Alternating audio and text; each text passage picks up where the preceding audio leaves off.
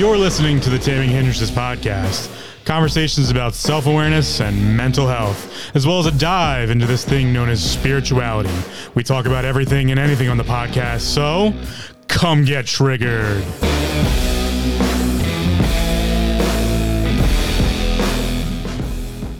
Welcome to another episode of the Taming Hindrances podcast. As always, my name is Phil. I am the host and the creator of the podcast, but if you've listened to this, you know that already. So, I got another episode for you. Another topic. Uh, this one is entitled Memory. And I'd like to try to get this episode to kind of hit on everything I talk about mental health, self awareness, spirituality, all of these things. I don't know if I'm going to get there, but we're going to try. So let's start off Merriam Webster's dictionary. The definition for memory, plural memories, uh, the power or process of reproducing or recalling what has been learned and retained, especially through associative mechanisms. The store of things learned and retained from an organism's activity or experience as evidence as evidenced by modification of structure or behavior or by recall and recognition. Uh, there's commemorative remembrance, which that would be like a statue. Uh, the fact or condition of being remembered, a particular act of recall or recollection, an image or impression of one that is remembered, the time within which past events can be or are remembered. Uh, there's also a device, such as a chip, or a component of an electronic device, such as computer or smartphone, in which information can be inserted and stored, and from which it may be extracted when wanted. Uh, there's also the capacity for storing information, and that both has a technical and non technical aspect. Uh, lastly, there is a capacity for showing effects as the result of past treatment or for returning to a former condition, uh, used especially of a material such as a metal or plastic. So if a uh, metal kind of has a memory recall of its shape, it'll return to that typically either by heating or cooling it. This is what we use for old school thermostats. We had um, two metals that were placed next to each other, and as uh, the temperature changed, one metal would bend or curl comparative to the other, and that would turn the thermostat on or off depending on what you set the temperature to. Fun little fact there. But you know, I'm going to come back to some of these definitions, but what I really want to get into in this conversation is going back to the uh, the history or the etymology of the word memory. And I do this a lot with words. I like to go to the etymology, uh, again, the history of where a word comes from. I just don't always bring it up. Actually, I think this is the first time I've ever bring it, actually like specifically bringing it up in a podcast episode. But the etymology of memory comes from uh, Middle English uh, memory or memorai, uh, which is from Anglo French uh, memory. Uh, and then memori is also from the Latin memoria, uh, which comes from um, the word memoir. And, and memoir is um, mindful, essentially, would be the direct translation nowadays, would be to be mindful, um, which is also akin to the Old English uh, gememor, which is to be well known, uh, which comes from the Greek uh, memera, which is to take or to have care. Um, and finally, the Sanskrit smari, uh, uh, sorry, smarari, um, which would directly translate to he remembers or, you know, to one who is remembering. And I find it interesting, a couple different pieces in there. One, uh, the word memoir, uh, the Latin memoir, which is mindful. And when I talk about meditation, I often talk about that's uh, being mindful of our breath or being aware of our breathing. And I also talk about self awareness and mental health. But self awareness would, you know, there'd be a direct translation there to be mindful of. And I'm specific on the things to be mindful of when we have self awareness. We have the body, the mind, and the spirit, and the connections in between those, and what um, those might be or what function they might um, uphold. And I talked about that, oh, geez quite a bit of, uh, a while ago when I talked about the connection of self, body, and mind um, and other. That was episodes 21 through 24. And then later in the podcast episodes, I talked about um, a couple different connections there. Uh, I'd have to go back through the list here, but uh, let's see. Um, well, it doesn't really matter, but you know, I talked about the connections between the mind and the body, and the, you know, the self and the body, and how that would be considered heart, and um, the connections between the different the different pieces of the body and the different things we do with it. Specifically, when we talk about the connections that might link to um, the spiritual self or the other, the the other health body. And so when we're talking about memory, I think it's important to also bring in that that conversation about spirituality. And there's some topics there when we look back at you know the old English uh, well known. Well known takes on a characteristic that it's not just known by the individual; it's well known, and to be well known would be a translation of known by everyone.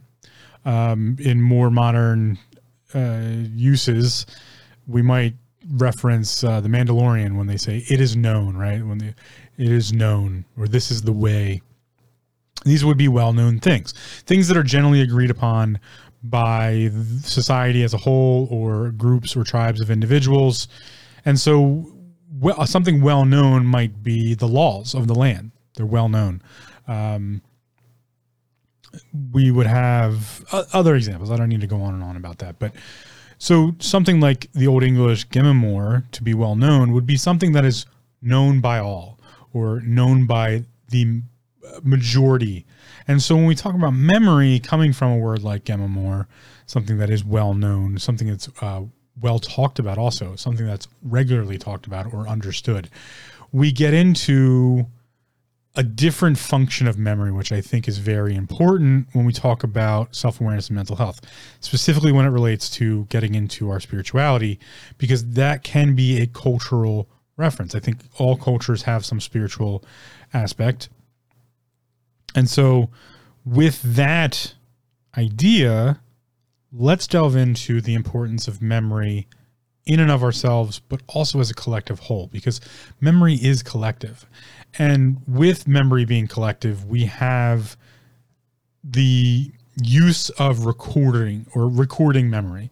And so going back up to um, the definitions here from Merriam Webster's dictionary, I think it's important now to talk about memory as a function and not just memory as a human function, but memory as a function in which humans use technology to enhance memory kind of sits outside of what we would consider to be base function as far as human, right? We know mice have memory. They we can put them through complex patterns of mazes, and they will still find the uh, route to the to the reward. Um, even some, I would argue, fungi have a memory structure. Almost everything has a memory structure, as far as you know the parents of animals pass on some sort of genetic biological memory function to teach their offspring how to function. And inside of that, they can then advance that memory or function recall uh, to be better at something. So, in order to have a skill, I would say was required for there to be memory. And even if there isn't a high level of a skill, it's all skills or actions or complex, or what we can, I guess, could consider complex uh, survival traits require some sort of memory. And uh, Theoria Apophasis on YouTube, uh, Ken Wheeler, talks about how the water molecule itself, the dipole molecule of water, is in fact that in which uh, stores memory. And I would agree with that. I don't necessarily want to get into the science he puts into that fact, but I would say water is the original memory device. Um, you know, water is part of the human system hydrogen and oxygen are two very important molecules as far as human function goes, but not just human, biological function. Hydrogen and oxygen are important biological functions and goes all the way down to the DNA, RNA, and you know the genetic level to to pass on gene structures requires water in some methodology, some way. water is involved, specifically hydrogen and oxygen. So when we look at it at a genetical level, there is a memory function, I believe, is kind of a breakdown of how he's basing this, but it's also dipole, right? And what I mean by dipole is it looks like an antenna. It looks like an upside down antenna, two hydrogen and an oxygen. Uh, the oxygen's on top, and there's two hydrogen molecules attached to that coming down. When we look at the actual molecular uh, makeup, you know, the, you would look at as the diagram of how the molecules are lined up. There's an oxygen on the top, and then there's two poles, two attachments for hydrogen. And so the oxygen binds the two hydrogens, and so we have a dipole antenna. Now, with that, there can be the passing of information. If an antenna exists, no matter if it's a functional antenna like we used to or used to use to tune in TVs, um, or continue to use in today's um, use of radios, uh, you have a dipole antenna. It's really easy to pick up ham radio signals if you have a dipole antenna. You have a you take a really long piece of wire and attach it between two points and then have another lead that comes off of that to read that signal, you have a dipole antenna. And so if there's a dipole antenna, information can be passed. Well, really what we're passing is frequency. Okay. And so delving a little bit deeper into Ken Wheeler's stuff, we have the I'm trying to I'm trying not to get too far into this, but uh, we have frequency as it is existing in universe. We call this light. Everything is light based. If you you know you look at Ken's work, um, Ken, if you ever listen to this, I would love to have you on the podcast and talk about uh, all your work. It's fantastic. One, you do it for free most of the time. I think you do all of your stuff for free, uh, which is amazing. And you've definitely advanced modern understanding of not only light, but magnetism quite a bit. So shout out to you. Um, go check out Ken's um, YouTube page, uh, Theoria Apophasis. It's on um, taminghindrances.com slash archive. I have both his YouTube and his um, just his name there, so you can find it. But when we have let's just use the Hertzian frequency, right? So when we have frequency, we have light, and if we have light is what makes up the reality behind us, around us, uh, the chair you're sitting on, or the the headphones you're using are no different than the actual thing that's occurring by you absorbing a frequency in the sound waves. You know, it's all frequency based. And so an antenna picks up frequencies. Um, it picks up specific frequencies depending on what the antenna is made of. And so it would not be far afield to say that water itself is an antenna and it picks up the frequencies of the things around it. I would say actually water is one of the best antennas in the world. That's why uh, water is conductive for electricity. That's also why water is an amazing sound barrier uh, because it absorbs these frequencies. And so, you know, you have something like the 5G technology that's coming out nowadays, these um, small little, well, they're not even really small, they're actually pretty compact little tower blocks that produce uh, or uh, recycle, I should say, 5G uh, information. Um, to break that down for a second, I know I'm getting a little, little off topic, but 5G uh, just represents the fifth generation of current Wi-Fi signaling or short um, radio wave si- signaling. That's what 5G does. Uh, we had 2G, we have 1G, 2G, third, 3G, 4G. Now we have 5G. 5G is very, very condensed signaling. Um, it's high, low band, high frequency. Uh, so it when it hits things, it shatters. It's it's a very um, if we're talking about in the terms of it's um hardiness. Um, it's not very hardy. It's, it's uh, I'm sorry, fragility. If it's uh, as far as things go, it's a very fragile signal. So it requires you to repeat it. Now it, it it's high band. I'm sorry, high high band, uh, high low frequency.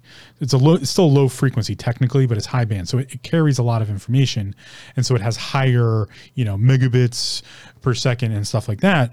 But as far as the frequency itself goes, it's very fragile. So when it hits things, specifically human skin, it just shatters.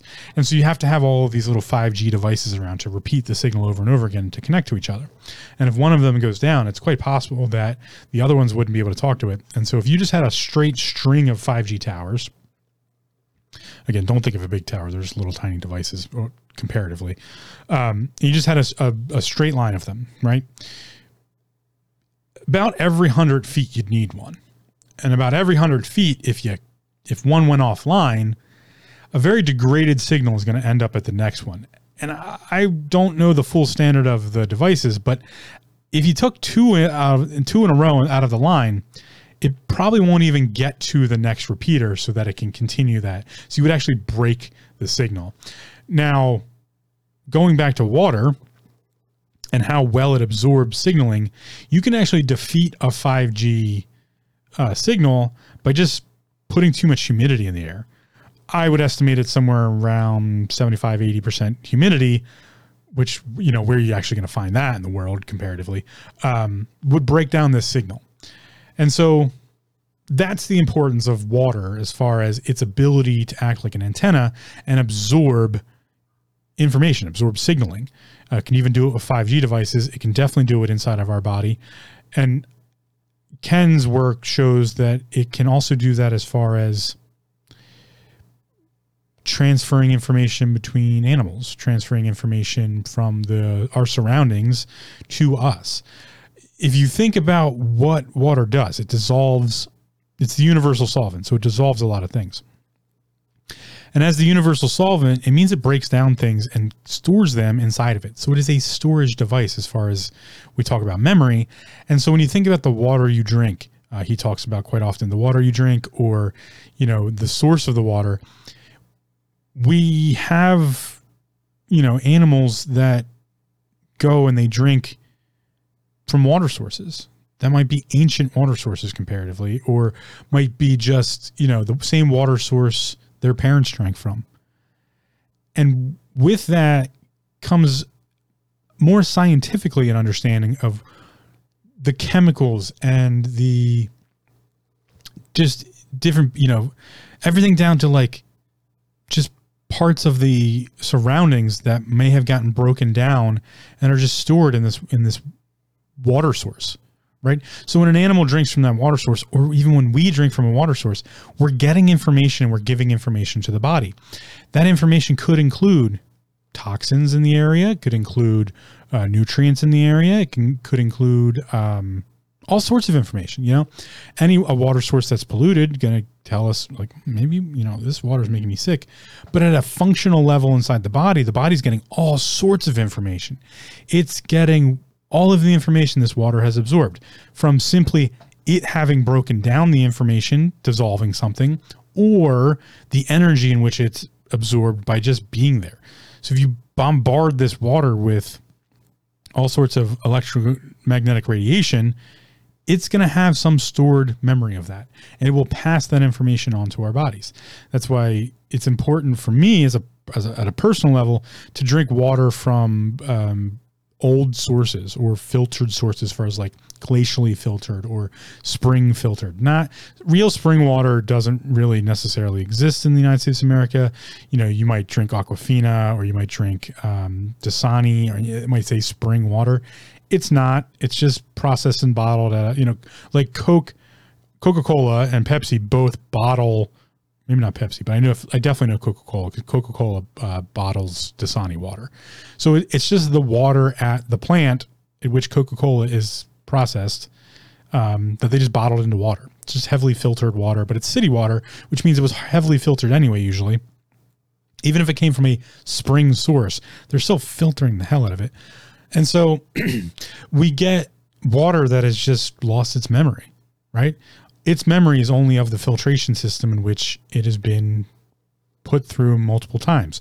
Uh, specifically, something like city water, it's just constantly cycled over and over and over and over again inside of that city limits, usually, uh, because one, they need to, you know, there's going to be some water loss in the cycle, you know, between you putting water down the drain from your sink is not exactly a one to one if there's evaporation or also, you know, from wastewater treatment from the sewage system.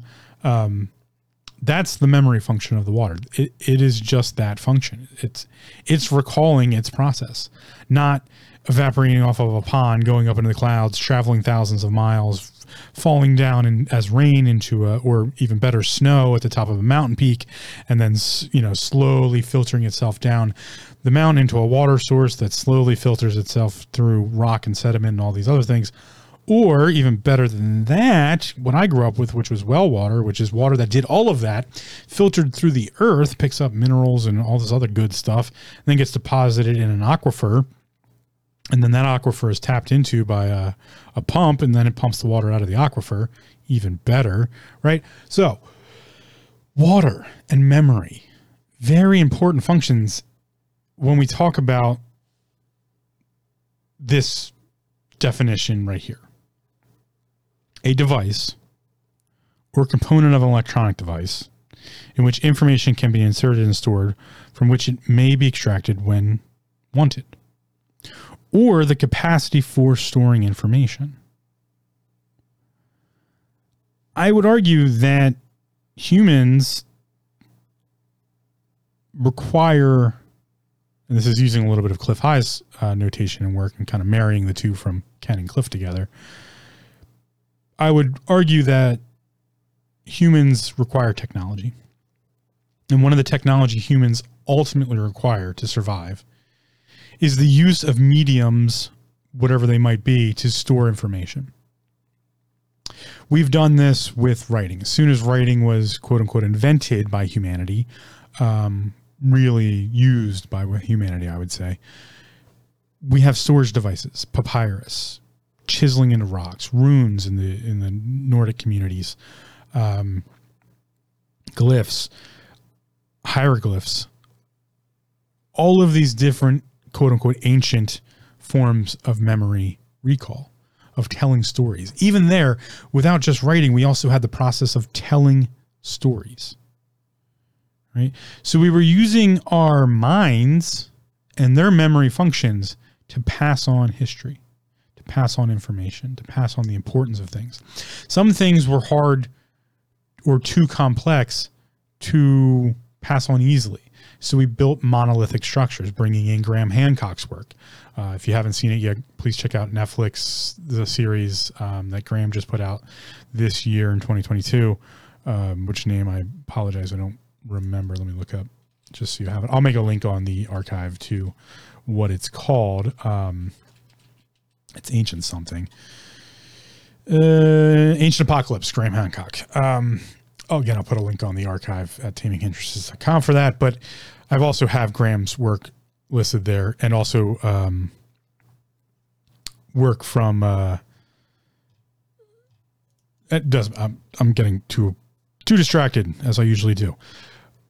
When we look at how humanity goes about passing on information, we have like Graham's work with these monolithic structures that pass on the information of typically astrologically where stars and things occur. You know what where the star travels, even where the sun travels. Uh, so we were paying attention to astrological bodies for a very long time. Why might we do that? Or better yet, when we look at the calendar structures, right? Most of the Western societies and even the, the globe, really globally, we've adopted the Gregorian calendar, this 12 months, um, different days of, you know, specifically days of the week, Monday, Tuesday, Wednesday, Thursday, Friday, Saturday, Sunday. And then also the 12 months. Uh, it's a solar calendar. The Gregorian calendar is based off a solar calendar, which is an important function that humans have used.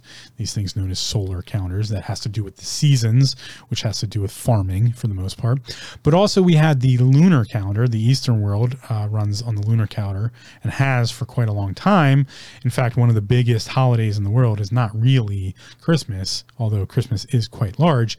It has always been and continues to be, given the number of people who celebrate it, the Lunar New Year or the Chinese New Year, as it's quite often referred to. Well, if you think about what that honestly means, it's a celebration or remembrance of something that's very important to how water interacts on this planet. The lunar cycle has to do with the tides, and the tides have to do with seafaring people, but also more than that, how the body functions in general. Now, this is a little bit of my own work um, adding in here. We're 70% water. The moon has a huge effect on how water interacts on this planet, specifically H2O, right? The moon's gravitational force, as we kind of currently know it, has a big effect on how water interacts. If we're 70% water, it has a huge effect on how we interact. That's why we have colloquial sayings or old school sayings of, oh, it's a full, full moon. Be careful. Oh, why is everybody acting so crazy? That's a full moon. When I was a bouncer, I've paid attention to all the full moons. I did it just as a general human being. That's what I've always done. I celebrate the Lunar New Year because uh, it's an important calendar to be aware of.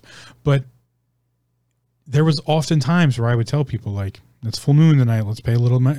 You know, tell the crew just it's full moon tonight. Let's pay a little extra attention. Right, walk into the bartenders and be like, "Hey, just you know, it's full moon. Full moon tonight. Just you know, expect expect some things. You know, so when you add alcohol to the body, which is also a liquid, you have a body that's 70% liquid and the full moon is causing pressure in that body, stupid stuff might happen.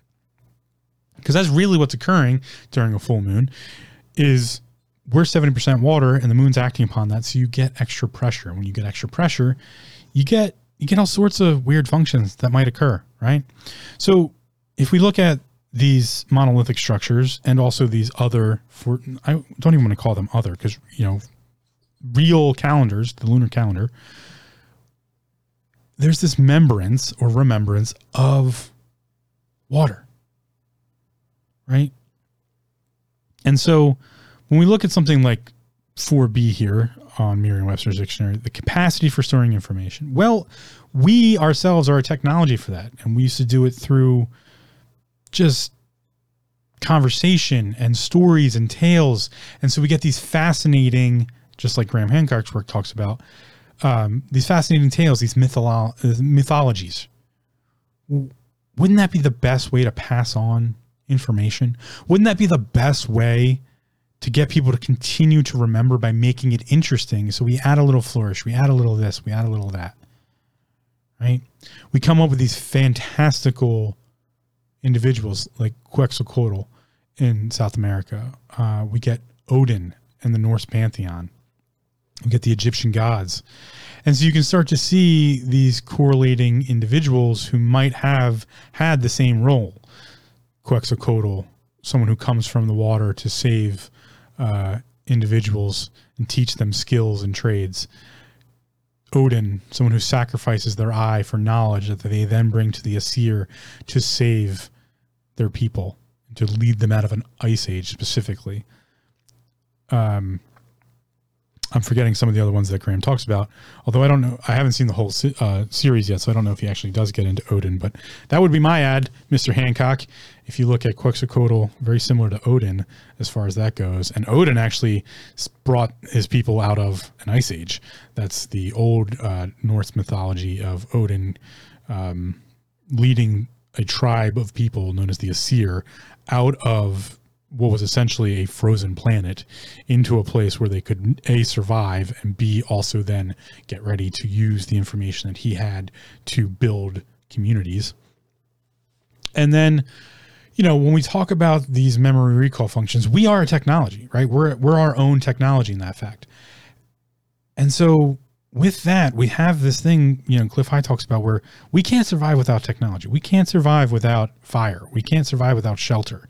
Um, we really can't even survive without cooking techniques because there's not a lot of things we can cook raw or eat raw that would be safe for a long period of time. The idea of cooking techniques isn't that we can't digest raw foods. I mean, we can do that, but, and it's not that they're not nutritious. I'm not having that argument. It's to have a community, to have a society to have large groups of individuals living together, you need preservation functions, which can include cooking uh, or some sort of chemical process, I should say. You know, just even boiling water in situations where the water might not be safe to drink, that's a technology, cooking, right? And along with that, there is the necessity for, again, technology, but also memory. Memory is a technology. And so our memory function becomes very important just as a societal structure. And so, with that, I'd like to make the leap here a little bit to the requirement for memory. But not just memory on the individual, the requirement for the memory as a community, memory as a society, memory as a species, as human. And so it becomes this idea of collective memory. And I believe this is where we get into the fact that cultures are a spiritual thing. Spirituality is a cultural understanding. And so every culture has some sort of spiritual story. And that story is the responsibility of that culture to remember. I think we've misstrewn it a little bit, though. I think it's gone a little bit far afield. I think we've put it out a little bit too far to the pasture. We've built things like religions and we've built things like mythologies. And I don't think we understand what they really represent the more I look at the works of individuals that are coming out and kind of being a little bit contrarian and going against the social norm of um, what I'll call academia, theosophy, and and some philosophy, I don't think we understand the memory recall functions. In fact, even if we just look at technology, something I, I, went to school for for a while, you know, we have something like RAM. You, in a computer system, you'll have something known as RAM, random access memory.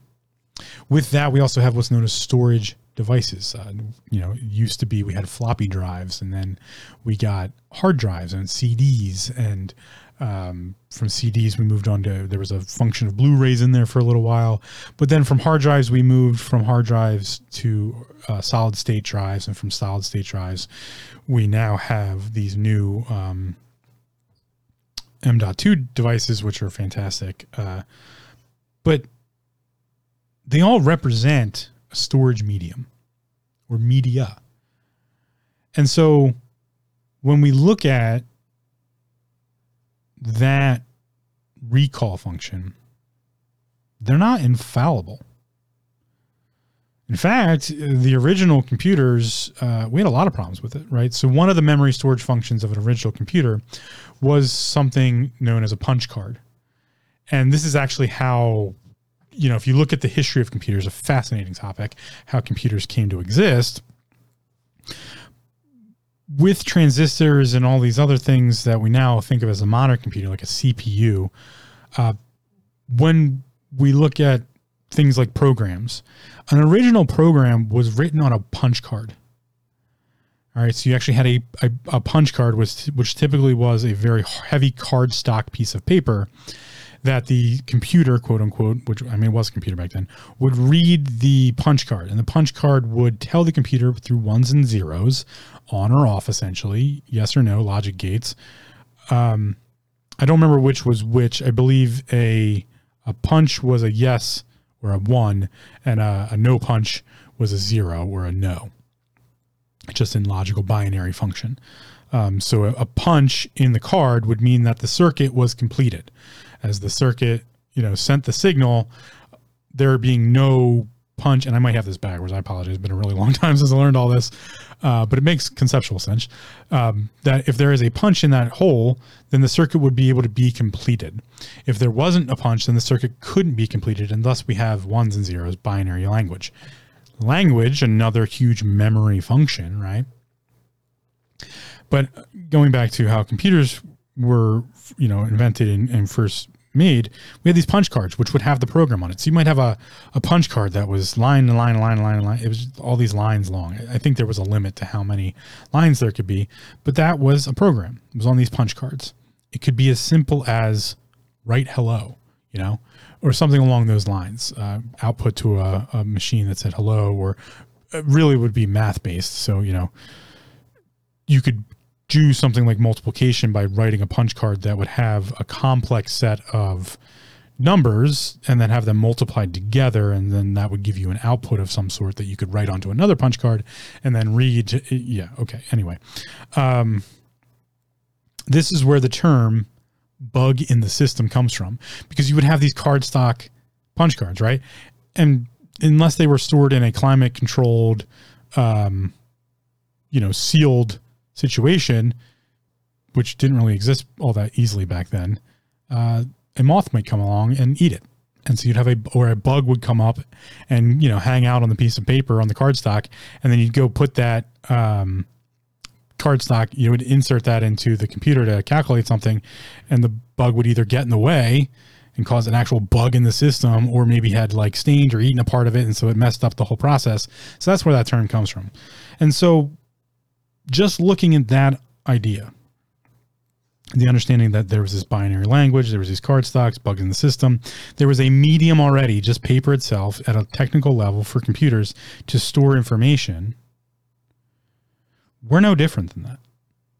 And just like the fact that you could have a bug in the system back then, that's what I was talking about there, a flaw in the system of memory, so too can you have an issue with, you know, everything through the 90s into the noughts into the early 2000s even into today you can still have issues with memory they've done a lot to make that not really a thing but if you take a hard drive and you unplug it from your computer and you just sit it somewhere, there's going to be data degradation.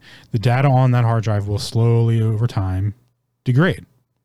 Just like our memories, just like, you know, us telling a story from age to age to age to age to age, and that story changing whisper down the lane style or getting little ads or extras here because someone thought that the parable needed a little push in this direction to make it a little bit more prudent to what they thought was the actual outcome of that parable. Remember, a parable being a story that's supposed to teach us something. The Bible is full of parables. The Quran, full of parables.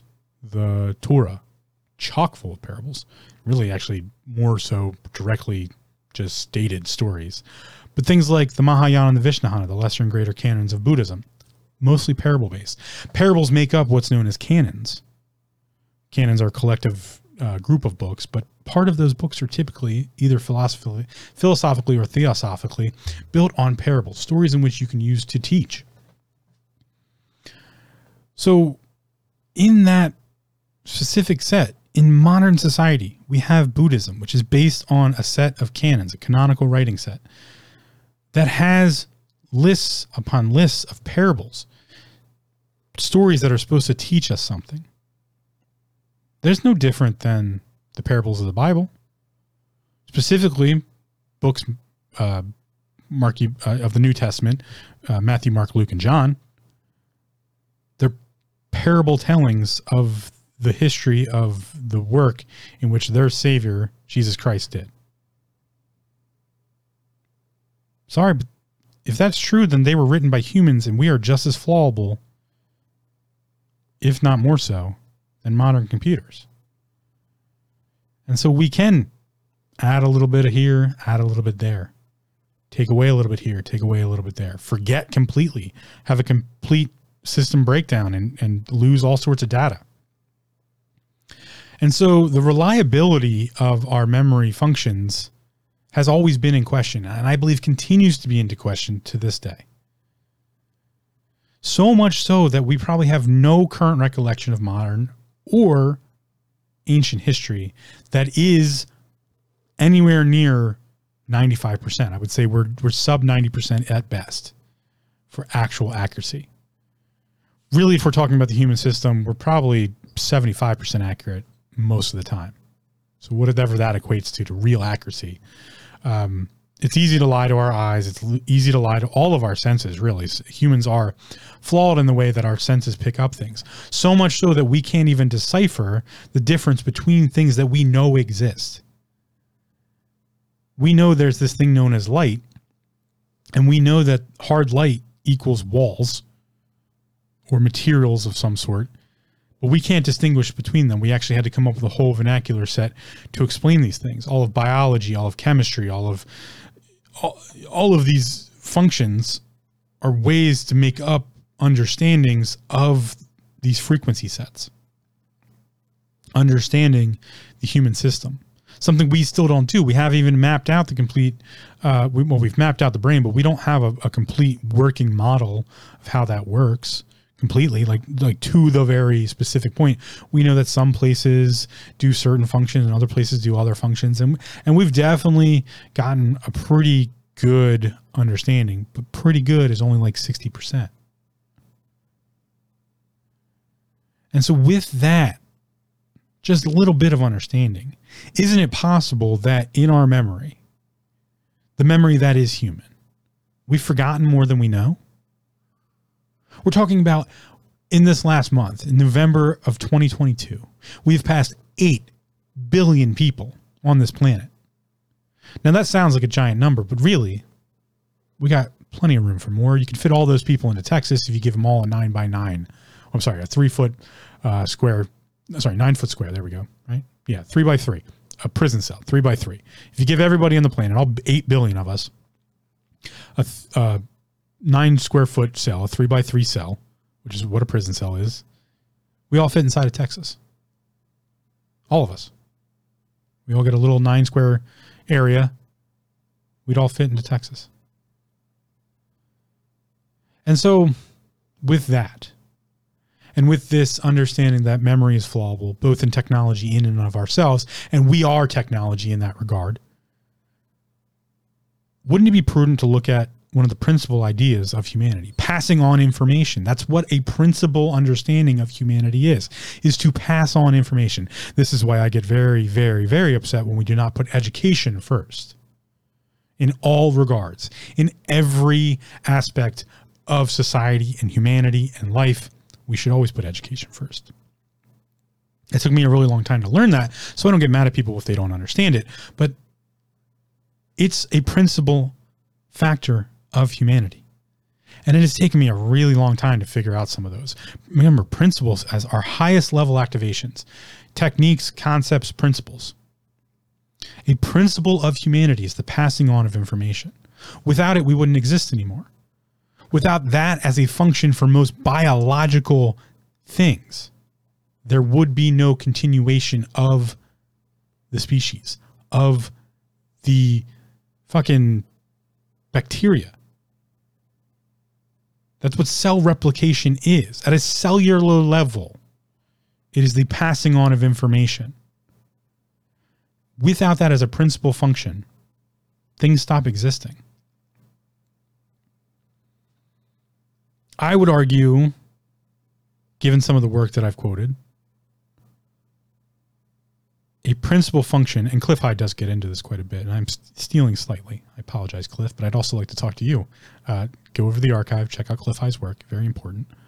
He's he's, he's a woo woo guy, so you got to give it. You know, not everybody's going to agree here. But if you've stuck around with me long enough throughout this podcast, I think you'll you'll enjoy his work. Um, but even you know someone like uh, Dr. Chris Martenson uses this very similar uh, understanding the world, not just the world, the universe, the existence of the reality in which we're in, be it collective or not, is principally reliant on the passing of information. And so much so that, and this is Cliff's work in his little bloop theory, the only way we still continue to exist is by the fact that the complexity of the information continues to get more and more complex. In fact, that would be the definition, sort of, or not too much of a stretch, but close enough for something like Grant's Law, where every four years the complexity of I'm sorry, Moore's Law, uh, which I will look up for you because I always get it wrong. Again, it's been a really long time since I've studied computers. I was back all the way in high school. Um, Moore's Law. Uh, is an observation that the number of transistors on a microchip roughly doubles every two years. There we go. Um, and it goes on to say that it costs halved over that same time frame but that is a computer functionality law. But the law there is really the principal idea that the complexity must continue to become more complex. Because when the complexity continues to become more complex, the necessity, the need for that thing also continues. This is also the definition for evolution, if that's a theory we want to continue to uphold. I think evolution is possible. I don't think it's a, now prevailing theory of where we came from, but that's my own personal opinion. So, with the last 15 minutes here of this episode, because I'm trying to keep them around an hour. What's this mean for us? Well, at a grand scale, we need to do what Graham Hancock's doing. We need to know what do what Cliff High is doing. We need to do what Ken Wheeler is doing. We need to do with what many, many other people out there are doing. We need to be asking more questions about our history and this thing known as memory recall. Putting that aside, in the realm of mental health and self awareness, we need to challenge our memory. There are specific things from my childhood that I don't recall correctly, or that I now change my perspective on. Maybe I change the connotation of. A fun little process that I like to use is to bring up a meal that maybe didn't have the happiest memory or it's just something from my childhood, a time frame in which I just remember some of the tumultuous part of my childhood in a memory, uh, a, a meal that kind of coincides with that time frame. And to eat that nowadays, maybe it's not the most healthiest thing, but to eat that nowadays in a world where, or at least in a, a, a life space where, you know, things aren't really that bad or not as tumultuous at least. And to almost reprogram that memory function because that's one of the lovely parts about computers is that you can rewrite over data. Sometimes that's a mistake. You know there are certain things we want to keep and certain things we want to get rid of but there's a lot of trash data out there. A lot of shit that's just redundant and not necessary or maybe there's a necessity for redundancy. And so we can use that almost non-human aspect of the humanity that technological aspect of how we work to kind of focus on our mental health and our self awareness. We can look at past recall events and you know go over them a couple times, right over that memory, and just be like, I don't really need that anymore. That's kind of useless. We can work with professionals to overwrite some of those traumatic experiences and memory recall patterns. We can work with veterans specifically with PTSD with the new stuff, uh, the new technologies they're using as far as microdosing with psilocybin mushrooms or LSD to help build those new neural pathways so that they don't get stuck in those loops. And not just in uh, veterans PTSD, but also in anyone who's suffering PTSD, that is now an option.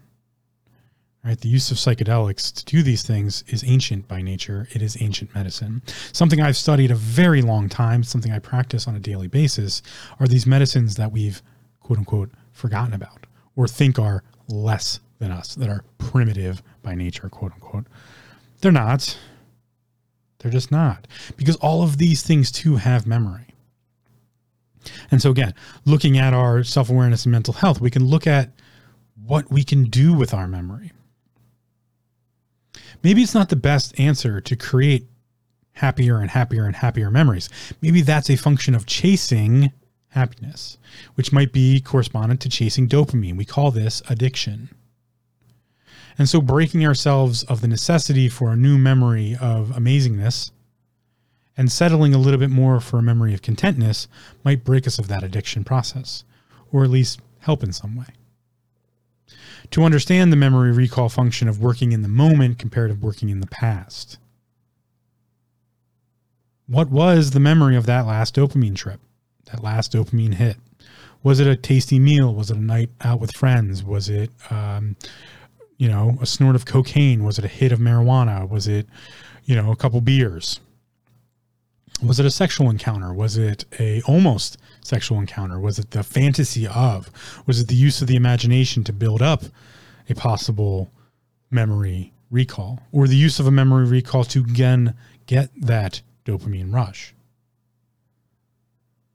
Something like Andrew Huberman's work, again on the archive, taming when it comes to how the mind works with all these chemicals and it's also memory recall function. Would it be prudent to say that Hmm, maybe we should focus more on our sleep so that we can have better better memory recall so we can be a little bit more critical of ourselves. Any one of these processes and many, many more that I'm not listing and not intelligent enough to tell you about or haven't experienced myself or been able to find someone who is are massively important, specifically when it comes to memory. Again, definitions the power or process of reproducing or recalling what has been learned and retained, especially through associative mechanisms. That now, I hope, takes on a different understanding. The power or process of reproducing or recalling what has been learned and retained, especially through associative mechanisms. That is our history. And I talked about history once in episode 60. You might want to go back and check that one out for a little bit better understanding there. But just essentially, when it comes to our mental health, our self awareness, self awareness specifically, the power or process of reproducing. Well, if we're talking about mental health and we want to reproduce a what we might consider stable mental health situation, we have to recall what that looks like. So the process of reproducing or recalling, that's super important. Our memory is super important to our mental health states, our self-awareness, specifically our self-awareness when we're trying to better ourselves. Continuing, what has been learned and retained. Well, learning and retention are two different things. You can learn something and not retain it. So really the most important part here is to have retained the information. So maybe you need to repetitively listen to podcasts like this or others. Go and look at Andrew Huberman's work and learn about how memory recall has something to do with sleep function. And then to take in more and more and more information about getting better sleep or quality sleep, quality over quantity. And then also learning more and more about sleep and then practicing in your own frequency ways to get better sleep by having a sleep routine and practicing that every night. Limiting screen time, having some sort of routine. Maybe it's brush teeth, get shower, lie down count to 100. Don't know. Up to you. Finishing, because I just talked about it, through associative mechanisms. So putting that all together, the power or process of reproducing, recalling those functions that we've done before that either affected, hindered, maybe, remember taming hindrances here on the podcast. So either bolstered or hindered our ability to recall that which was retainable, learned through associative mechanisms. Maybe it's totally okay to take a night and just be like, you know, I'm going to Netflix and chill with myself. I'm just going to hang out, eat a meal that makes me, you know, happy and just kind of stay in and chill. Maybe take some time to reflect on my week or my month or, you know, maybe the last couple years. Maybe it's just kind of been a shitty time going into the second part of the, the one number one definition here, so 1B, the store of things learned and retained from an organism's activity or experience. That's us, that's self awareness, constant activity, as evidenced by modification of structure or behavior or by recall and recognition. That is the art of getting better at self awareness, having memory experience as evidenced by modification of structure or behavior or by recall and recognition. Doing something over and over again, repetition is the mother of all skill, but learning from the failures, failure is its father. Repetition is the mother of all skill, and failure is its father. This is a function of memory to do something over and over again, fail at it fucking miserably, but get better by recalling and doing it and learning from the mistakes, learning from the process.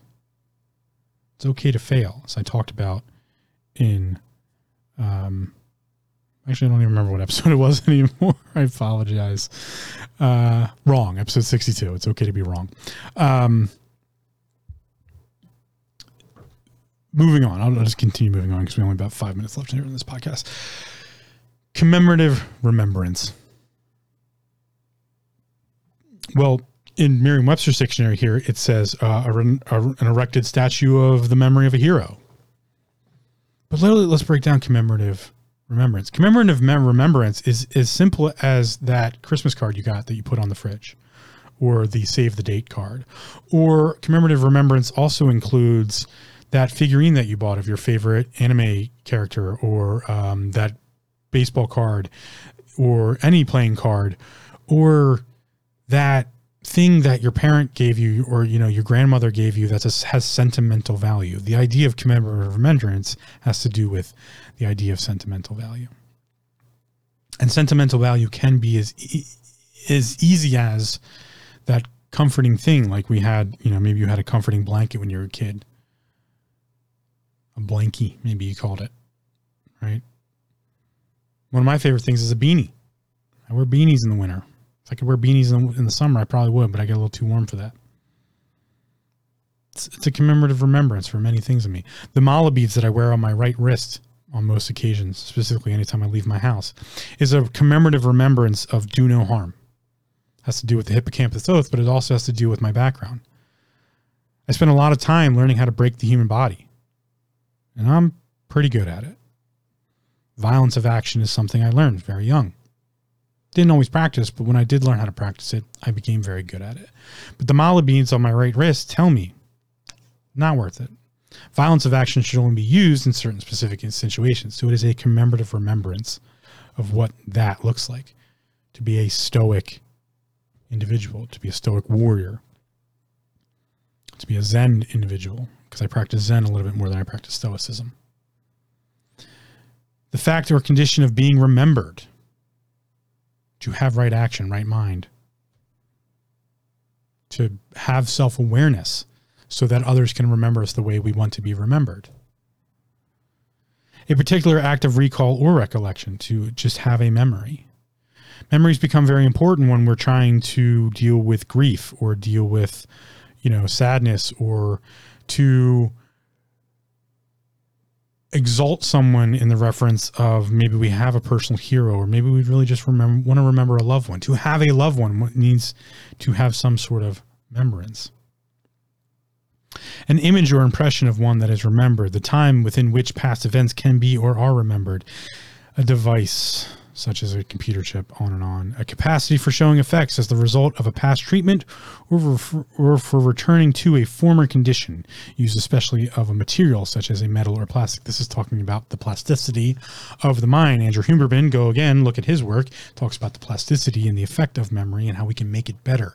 So we can have better self awareness, we can have better mental health. In fact, if we looked at the correlation between how we treat computers and ourselves when it comes to memory recall, and we want to talk about mental health there, there's no difference by judging mental health as the fact of the ability for memory recall and functionality of the human plasticity of the mind as there is to talk about the health of something like RAM or an SSD that it has been overwritten too many times and that it is at poor health levels. That is why in computers they have something like a uh, raid, a random, uh, I'm sorry. Oh, do I not remember what RAID means? Hold on one second. That's bad that I don't remember the acronym. All of computers is just a bunch of acronyms. Um, and I used to remember has something oh, redundant um, something array. Apologies that I don't remember that one. Right, what's the RAID acronym mean? Uh, what does the RAID acronym mean? Acro Oh, it would help if I spelled acronym right. Acronym. There we go.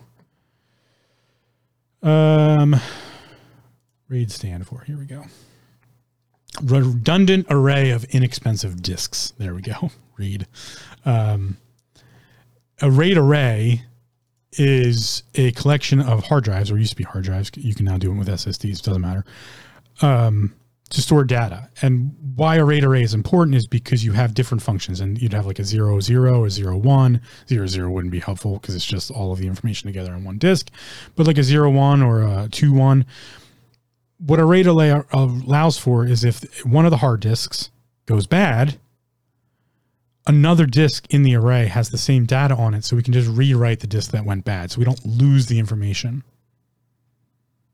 Not much difference in that in our memory plasticity recall function, or also having multiple individuals in the societal structure at the macrocosm level knowing the information.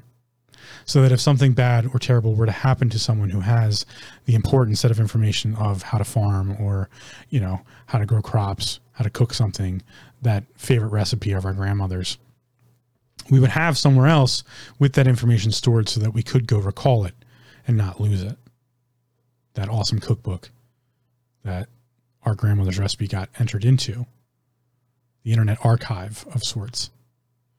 That is the importance of memory in those functions. But going back, as I started this episode, I'll finish this episode looking at the etymology, the history of the word.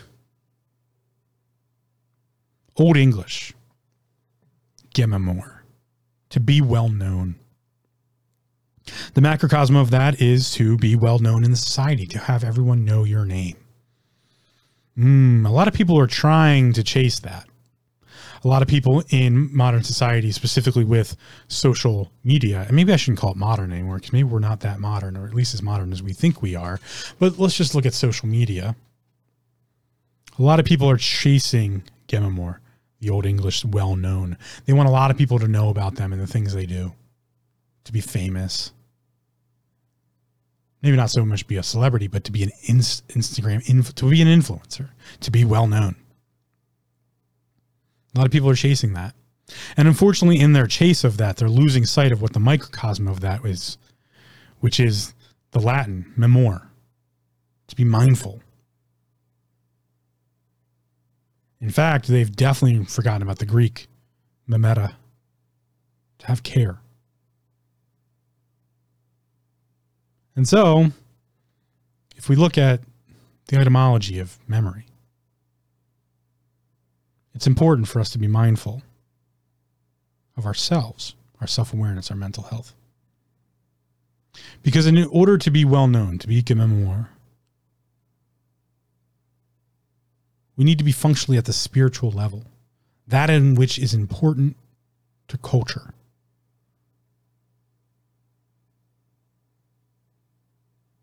If you want to think about that a little bit deeper, I challenge you to think about what's more important the farmer tilling land that produces crops that people can eat.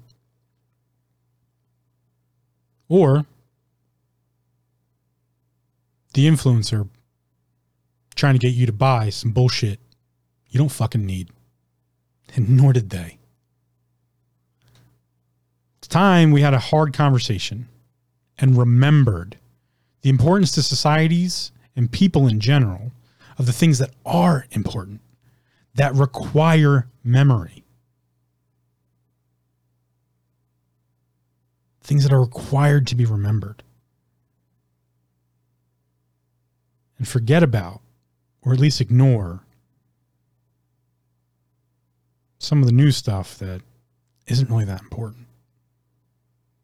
Because, in my personal opinion, we're coming to a time period where it's going to be much more important to remember things like survival traits, but also things like who are you and what do you stand for as a person? Because it's going to be challenged in multiple ways. We are, as memory recalls, leaving the age of Pisces the age of the school of fish, that in which most follow. The group is the group mentality. And we are entering into the age of Aquarius, the age of knowledge, of reason, the individual. And in that transition comes turmoil. Here's a little turmoil for you. In the woke agenda of climate change, you have a bunch of people who would really like us not to remember that they fly around on jets all the time and have fucking 30 car motorcades and want to tell us about climate change. But also the fact that everything we've done in all of 2022 was completely wiped off the map simply by the volcanic eruptions that occurred this year. The volcanic eruptions in 2022 have spilled out more carbon into the atmosphere than we could ever hope to have accomplished by the not only standards they want to put in place, but the standards that were in place during the whole year itself. We should remember things like that. That being said, we should also remember ourselves. If I had to push for anything for anyone to do mental health, self awareness wise, for the very end of this year and into the next year and the years after that, the information that I would like to pass on as far as that goes, the memory I would like to put in place there is that we must remember ourselves. It's one of the hardest things to do is to remember ourselves. But it's important. So much so that it is the function of memory. Finishing with, again, the etymology here, the history of the word, the memory of the word memory. Memor, mindful. Pay attention to yourself. Be mindful of yourself. The Old English, gemamor, be well known. Know yourself well, because it's Old English. Think about how we would phrase that in Old English. Gemamor, if we were to translate that, well known, into mental health and self awareness, we would say, Know thyself well. Gemamor in thyself. Know thyself well. The Greek, memeta. Have care. Care for yourself. However, that might look. That is the function of memory and the history thereof. It's not easy. I wish you good luck with it check out the resources over at taminghindrances.com slash archive. Uh, leave me a review if you get time. Always appreciated to do that. Check out the um, YouTube channel, uh, youtube.com slash uh, taming hindrances. Um, if you would like to support the podcast, you can head over to PureBulk com and use Taming Hindrances coupon code for 10% off your order. You can get there via the link in the archive at taminghindrances.com if you want to go that route. Um, get a small commission on all sales there. Some awesome supplements out there can help with that memory recall function of yours. You can check those out as well. If you're looking for good sleep, I highly recommend Cliff High's Pure Sleep. Um, again, use Taming Hindrances code to get 10% off your order there. Getting good sleep leads to good memory. So great function there. It also has some extra things that will help with memory recall. That's about it. I'll catch you on the next one. And just uh, do one of my favorite sayings. Just remember to breathe. Take care.